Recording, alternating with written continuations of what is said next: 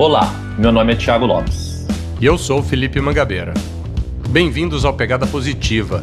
Estamos aqui para discutir e trazer dicas, sugestões e conceitos sobre sustentabilidade em todas as suas esferas. É possível fazer escolhas melhores para vivermos com responsabilidade e respeito à nossa casa. Vem com a gente que a pegada é positiva.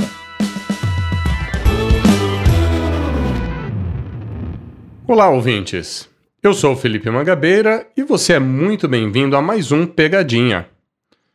Lembra quando aquele conhecido teu, colega de escola, falou que ia cursar oceanografia, mas os pais disseram que não tinha mercado, que não botava comida na mesa? Pois é, né? Que falta de visão das gerações anteriores, não? Mais do que nunca, os oceanos são pauta frequente, mas infelizmente por conta de más notícias. Canudinhos e tartarugas, mais plástico do que peixes no mar, extinção de espécies de animais e plantas, enfim, infelizmente o assunto se tornou urgente por não ter sido visto como importante quando deveríamos. Bom, como todo conhecimento é baseado na ciência, eu queria começar elucidando o porquê dos oceanos serem tão ignorados. Pode parecer a princípio um pouco estranho o fato de conhecermos mais sobre o universo, que está tão mais distante, do que do oceano que está logo ali. Afinal, cerca de 71% da superfície da Terra é coberta por água, não é? Bom, 97% dessa água é salgada. E é aqui que entra a ciência.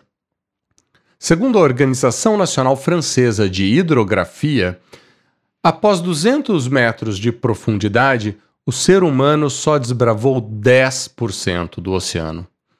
Imagine que a cada 10 metros de profundidade, aumentamos a pressão em uma atmosfera, ou seja, o peso que o nosso corpo aguenta ao nível do mar aumenta uma vez a cada 10 metros, significando que aos 30 metros de profundidade estaríamos suportando 4 atmosferas. Mais um dado aqui para explorarmos além dos 400 metros de profundidade, precisamos de um submarino. Um ser humano até consegue mergulhar numa profundidade dessas, mas é preciso de um traje de mergulho tão complexo quanto o traje de astronautas. Pois é, por este e por outros motivos, acaba sendo mais fácil explorar o espaço e chegar à Lua. Mais alguns fatos. Em 1953, Alcançamos o topo do Monte Everest, mas no final da década de 40, nosso limite de mergulho era de 900 metros. Sim, querido ouvinte, foi mais fácil escalar 8.848 metros do que mergulhar além dos mil metros de profundidade. Enquanto a humanidade pisava na Lua, pouco conhecíamos sobre os oceanos.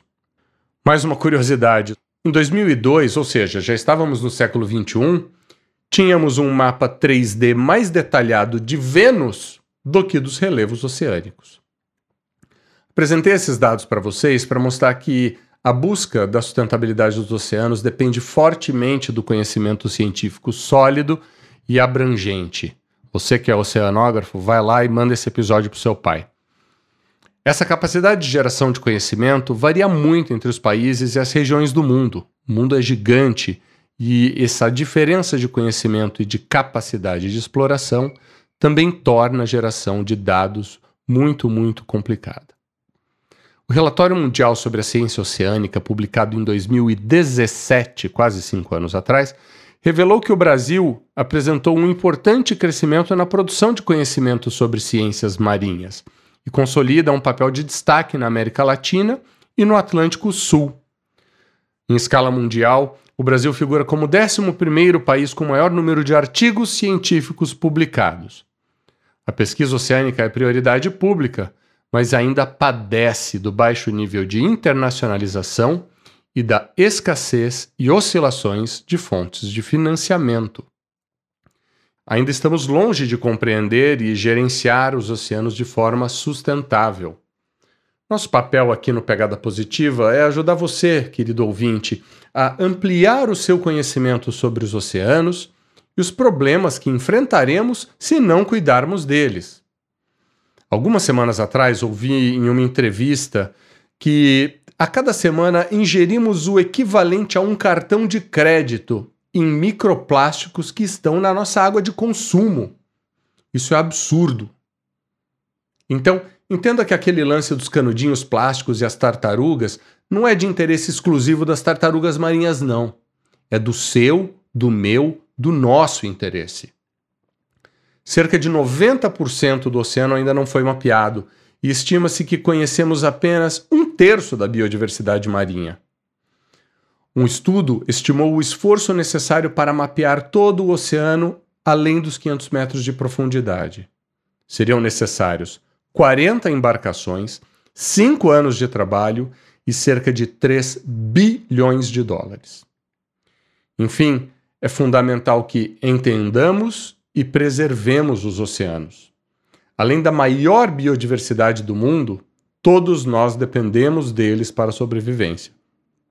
Os oceanos regulam a temperatura do planeta, são os maiores produtores de oxigênio e interferem diretamente no nosso clima.